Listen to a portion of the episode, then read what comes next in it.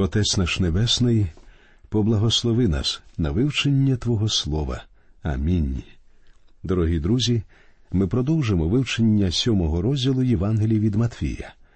Минулого разу ми зупинилися на тому, що Ісус закликав не давати святого псам, тобто не дозволяти насміхатися над тим, що є святим. Це записано у шостому вірші. У наступних двох віршах він пояснює нам, як нам варто чинити. Просіть, і буде вам дано, шукайте і знайдете, стукайте і відчинять вам. Бо кожен, хто просить, одержує, хто шукає, знаходить, а хто стукає, відчинять йому. Ставлення до людей цього світу є однією з серйозних причин для дітей Божих. Щодня ми зустрічаємося з багатіями і жебраками, джентльменами і скандалістами, істинними і неправдивими вчителями. Деяким людям потрібна наша допомога і дружба, і ми маємо потребу в них, і тоді нам варто наблизитися до них всім своїм серцем. Інші справжні шахраї, що будуть намагатися заподіяти нам шкоду, і нам потрібно триматися від них подалі. Але як нам розпізнати їх? Просити, шукати і стукати це прохання стосується саме цієї проблеми. Ці вірші можна застосувати і до інших ситуацій, але тут вони підходять найкраще. У церкві, де я довгі роки служив пастором, були дуже різні люди. Я жив не дуже далеко від церкви, їхати потрібно було десь півгодини, і за цей час я говорив Господу, що зустрінуся з різними людьми, а тому запитував його, як мені реагувати на кожного. Комусь була потрібна моя допомога, а хтось готовий був обвести мене навколо пальця. З Біблії ми довідуємося про випадок з апостолом Петром. Цікаво, що він відразу зрозумів, що Анані і Сапфіра намагалися обдурити його. Дивіться книгу дії святих апостолів, п'ятий розділ з першого по одинадцятий вірш. А я ніколи не міг визначити, коли людина обманює. У мене немає дару розпізнавати це, на відміну від служителів ранньої церкви. Я вірю, що цим даром сьогодні володіють лише деякі, і про цей дар варто молитися. Коли ви зустрічаєтеся з новими людьми, ви просите Бога показати вам, як до них потрібно ставитися. Я зрозумів, що про це потрібно просити завжди. У наступних віршах говориться, що Бог готовий допомогти вам і в цьому питанні. Читаємо з 9 по 11 вірш. Чи ж то серед вас є людина, що подасть своєму синові каменя, коли хліба проситиме він? Або коли риби проситиме, то подасть йому гадину. Тож як ви, бувши злі, потрапите добрі дари своїм дітям давати, скільки ж більше Отець ваш Небесний подасть добра тим, хто проситиме в нього? Далі йде так зване золоте правило, дванадцятий вірш. Тож усе, чого тільки бажаєте, щоб чинили вам люди, те саме чиніть їм і ви, бо в цьому закон і пророки. Отже, коли ви зустрічаєтеся з новою людиною, як ви будете до неї ставитися? Ви не знаєте, ви не можете судити, але якщо це не добра людина, вам краще було б знати про це заздалегідь. Вам належить також знати про існування великої кількості підробок. Але що ж робити? Моліться про це. Тож усе, чого тільки бажаєте, щоб чинили вам люди, те саме чиніть їм і ви. Це той принцип, яким ви повинні керуватися. У цьому золотому правилі найважливішим словом є тож. Воно пов'язує золоте правило з попереднім віршем. Тобто це правило застосовується саме в молитві. Вони невіддільні. Не відривайте золоте правило від контексту, говорячи, що ви живете згідно його. Зрозумійте те, що говорить Господь. Ми можемо жити відповідно до золотого правила, тільки якщо ми просимо, шукаємо і стукаємо у молитві. Далі Господь говорить про два шляхи в житті 13 і 14 вірші. Увіходьте тісними ворітьми, бо просторі ворота і широка дорога, що веде до погибелі, і нею багато хто ходять. Бо тісні ті ворота, і вузька та дорога, що веде до життя, і мало таких, що знаходять її. Дозвольте вам запропонувати трохи незвичайне тлумачення цього тексту. Я думаю, що тут йдеться не про вибір, який дається людям. Це не два варіанти шляху, один із яких широкий і світлий, з безліччю розваг і веселощів, а інший є темною, вузькою і непривабливою дорогою. Насправді те, про що Ісус тут говорить, можна порівняти з лійкою. Якщо ви потрапляєте до лійки, тобто до життя з її широкого кінця, вона буде стрімко звужуватися доти, доки не приведе вас до смерті, руйнування і пекла. Але ви можете ввійти до цієї лійки з її вузької частини. Там перебуває Христос. Він дорога, і правда, і життя. В Євангелії від Іоанна, 10 розділ, друга частина 10 вірша, Ісус говорить Я прийшов, щоб ви мали життя, і подостатком, щоб мали. І чим далі ви будете йти за ним, тим ширшою буде дорога. Згадайте пророцтво Ізекіїля в 47 розділі, де він розповідає про ріку, що починається від Божого престолу. Ця ріка починалася з маленького струмочка і розширювалася доти, доки не перетворилася у велику ріку. Цей образ ріки відображує життя Божої дитини. Воно стає кращим з кожним днем. Саме про це і говорить наш Господь. У наступних двох віршах Ісус попереджає стережіться фальшивих пророків, що приходять до вас в одежі овечій, а всередині хижі вовки. По їхніх плодах ви пізнаєте їх, бо хіба ж виноград на тернині збирають або фіги із будяків? Бог попередив Ізраїль про фальшивих пророків, а церкву про фальшивих учителів. Але ці вороги прийдуть в овечій шкірі. Давайте порівняємо ці слова з другим посланням Петра, другий розділ, перший вірш. А між людом були і неправдиві пророки, які будуть між вас учителі неправдиві, що впровадять згубні єресі, відречуться від владики, що викупив їх, і стягнуть на себе самі скору погибель. Ми повинні розпізнавати пророків і вчителів по їхніх плодах. У їхньому житті ми повинні побачити плоди. Ще одне попередження міститься у 21-му вірші. Не кожен, хто каже до мене Господи, Господи, увійде в Царство Небесне, але той, хто виконує волю мого Отця, що на небі. Людина може розповідати всім, що вона живе відповідно до золотого правила, але питання полягає в іншому чи виконуєте ви волю Отця Небесного? Якщо виконуєте, то ви прийдете до Христа, визнавши свою потребу в Спасителі. 22 і 23 вірші. Багато хто скажуть мені того дня. Господи, Господи, хіба мене ім'ям Твоїм пророкували, хіба не ім'ям Твоїм демонів ми виганяли, або не ім'ям Твоїм чуда великі творили? І їм оголошу я тоді. Я ніколи не знав вас.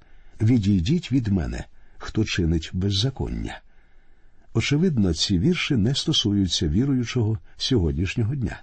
Кожний віруючий, живий він або вже помер, зустрінеться з Господом на хмарах під час його приходу. Ніхто не почує від нього гірких слів Відійдіть від мене. Цей уривок має відношення до часів великої скорботи і тисячолітнього правління Христа на землі. Завдяки цьому віршу ми можемо припустити, що проповідь на горі має особливе значення для тих, хто залишиться на землі в часи великої скорботи. Крім того, тут криється попередження для членів церкви, фактично для всіх віруючих. Люди сьогодні з ентузіазмом обговорюють так званих чудотворців і говорять мені вони ж згадують ім'я Бога. Ім'я Христа також на вустах багатьох тих, хто займається окультизмом. Просте згадування ім'я Христа і Біблії не є доказом того, що вчення істинне. Справа не в зовнішніх проявах, а у внутрішньому відношенні до розп'ятого, але живого Спасителя, і це найголовніше. Далі Ісус говорить про дві основи нашої віри. Читаємо 24 та 25 вірші. Отож кожен, хто слухає цих моїх слів і виконує їх, подібний до чоловіка розумного, що свій дім побудував на камені, і линула злива, і розлилися річки, і буря знялася, і на дім отой кинулась, та не впав, бо на камені був він заснований. Якщо ви прийшли до Христа, Він і є справжньою основою. У першому посланні до коринтян, третій розділ, одинадцятий вірш, ми читаємо ніхто бо не може покласти іншої основи, окрім покладеної, а вона Ісус Христос. Коли ви перебуваєте в Христі, ви можете будувати на цій основі. Підкоряючись Духу Святому, ви можете побудувати життя, що Біблія порівнює з золотом, сріблом і коштовним камінням. Однак наступні два вірші розповідають про іншу основу. А кожен, хто слухає цих моїх слів та їх не виконує, подібний до чоловіка того необачного, що свій дім збудував на піску, і линула злива, і розлилися річки, і буря знялася, і на дім отой кинулась, і він упав, і велика була та руїна його. Що мається на увазі під піском у цьому вірші? Це людські добрі діла і зусилля, це стара і немічна тілесна природа. Друже мій, повинен сказати, що вам потрібно щось ґрунтовніше, ніж те, що може запропонувати вам оця гріховна природа. Читаємо 28 та 29 вірші. І ото як Ісус закінчив ці слова, то народ дивувався з науки Його, бо навчав він їх як можновладний, а не як ці книжники їхні. Наш Господь Ісус був великим учителем. Він учив із владою. Він не просто повторював те, що прочитав. Нам із вами потрібно зрозуміти, що нам нічого буде сказати, якщо ми не будемо говорити авторитетне Слово Боже і не почнемо вірити, що це слово від Бога. Я не буду слухати людину, що захоче поділитися зі мною різними теоріями, які вона на собі не випробувала і про які насправді нічого не знає. Ми ж сьогодні можемо ділитися Євангелією, звісткою про спасіння. Ми знаємо, що вона працює, тому що вона спрацювала в нашому житті. Ми бачимо, що ці істини працюють і в житті інших людей, які прийшли до Христа. Друже, проповідь на горі це одна з дивовижних сторінок святого письма. Не обходьте її своєю увагою. Якщо ви будете читати її з розумінням, вона приведе вас до Ісуса Христа. Вона показує, наскільки ми всі недосконалі. Вона показує, що ми всі винні і немічні. Вона змушує нас плакати і приводить до Христа за спасінням. Коли ви приймете Христа як свого Спасителя, Він дасть вам Святого Духа, який забезпечить вас силою жити згідно Божих високих норм. Тепер, коли ми завершили дослідження проповіді на горі, мені б хотілося поглянути на неї, наче зі сторони, і розглянути її в перспективі, тому що багато моїх коментарів можуть вам здатися новими і незвичайними. Дуже багато людей думають, що проповідь на горі встановлює зразок життя для віруючих у сучасному суспільстві. Тобто люди вважають, що проповідь на горі призначена для церкви. Однак, якщо ми відступимо назад і подивимося на Слово Боже як на ціле, ми побачимо, що Бог дав людству три великі системи вчення, якими люди повинні були керуватися у житті. Перше вчення це закон Моїсея. Як ви знаєте, на початку книги буття у сьомому розділі розповідається про те, що Богові довелося знищити все людство, крім Ноя і його сім'ї. Справа в тому, що зіпсулась земля перед Божим лицем і наповнилась земля насильством. Люди відійшли від Бога, і йому довелося судити землю. З усієї людської сім'ї він міг урятувати лише одного Ноя з сім'єю. Починаючи з Ноя, Бог створив нове покоління людей, у якому повинен був з'явитися Авраам, а Авраамові Бог призначив стати батьком багатьох народів і Божим свідком. Бог збирався дати Ізраїлю землю і зробити його великою нацією, незліченною нацією, яка б стала благословенням для світу. Бог хотів охопити увесь світ через Ізраїль. Він дав цьому народу закон через Моїсея. І в цьому законі важливе місце займала система жертвоприносин.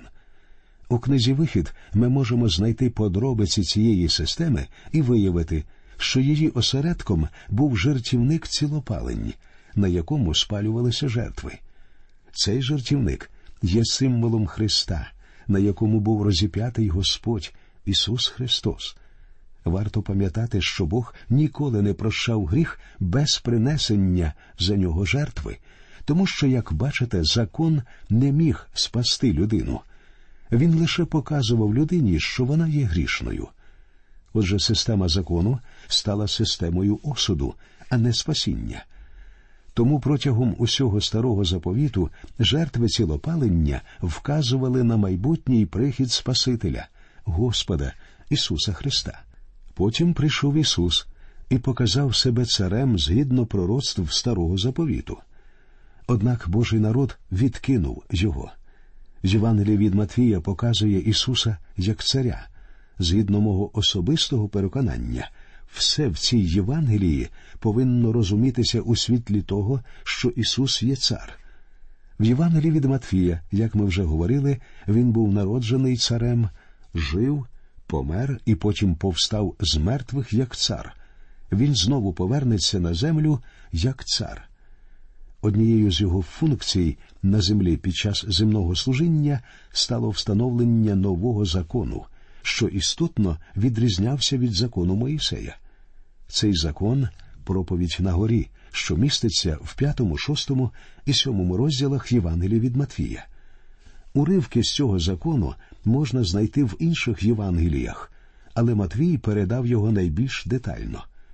Як я вже згадував, я впевнений, що ця проповідь Ісуса є скороченим варіантом оригінальної проповіді, і свідченням цього може послужити той факт, що Ісус взяв лише дві заповіді з закону Моїсея і підняв їх на більш високий рівень.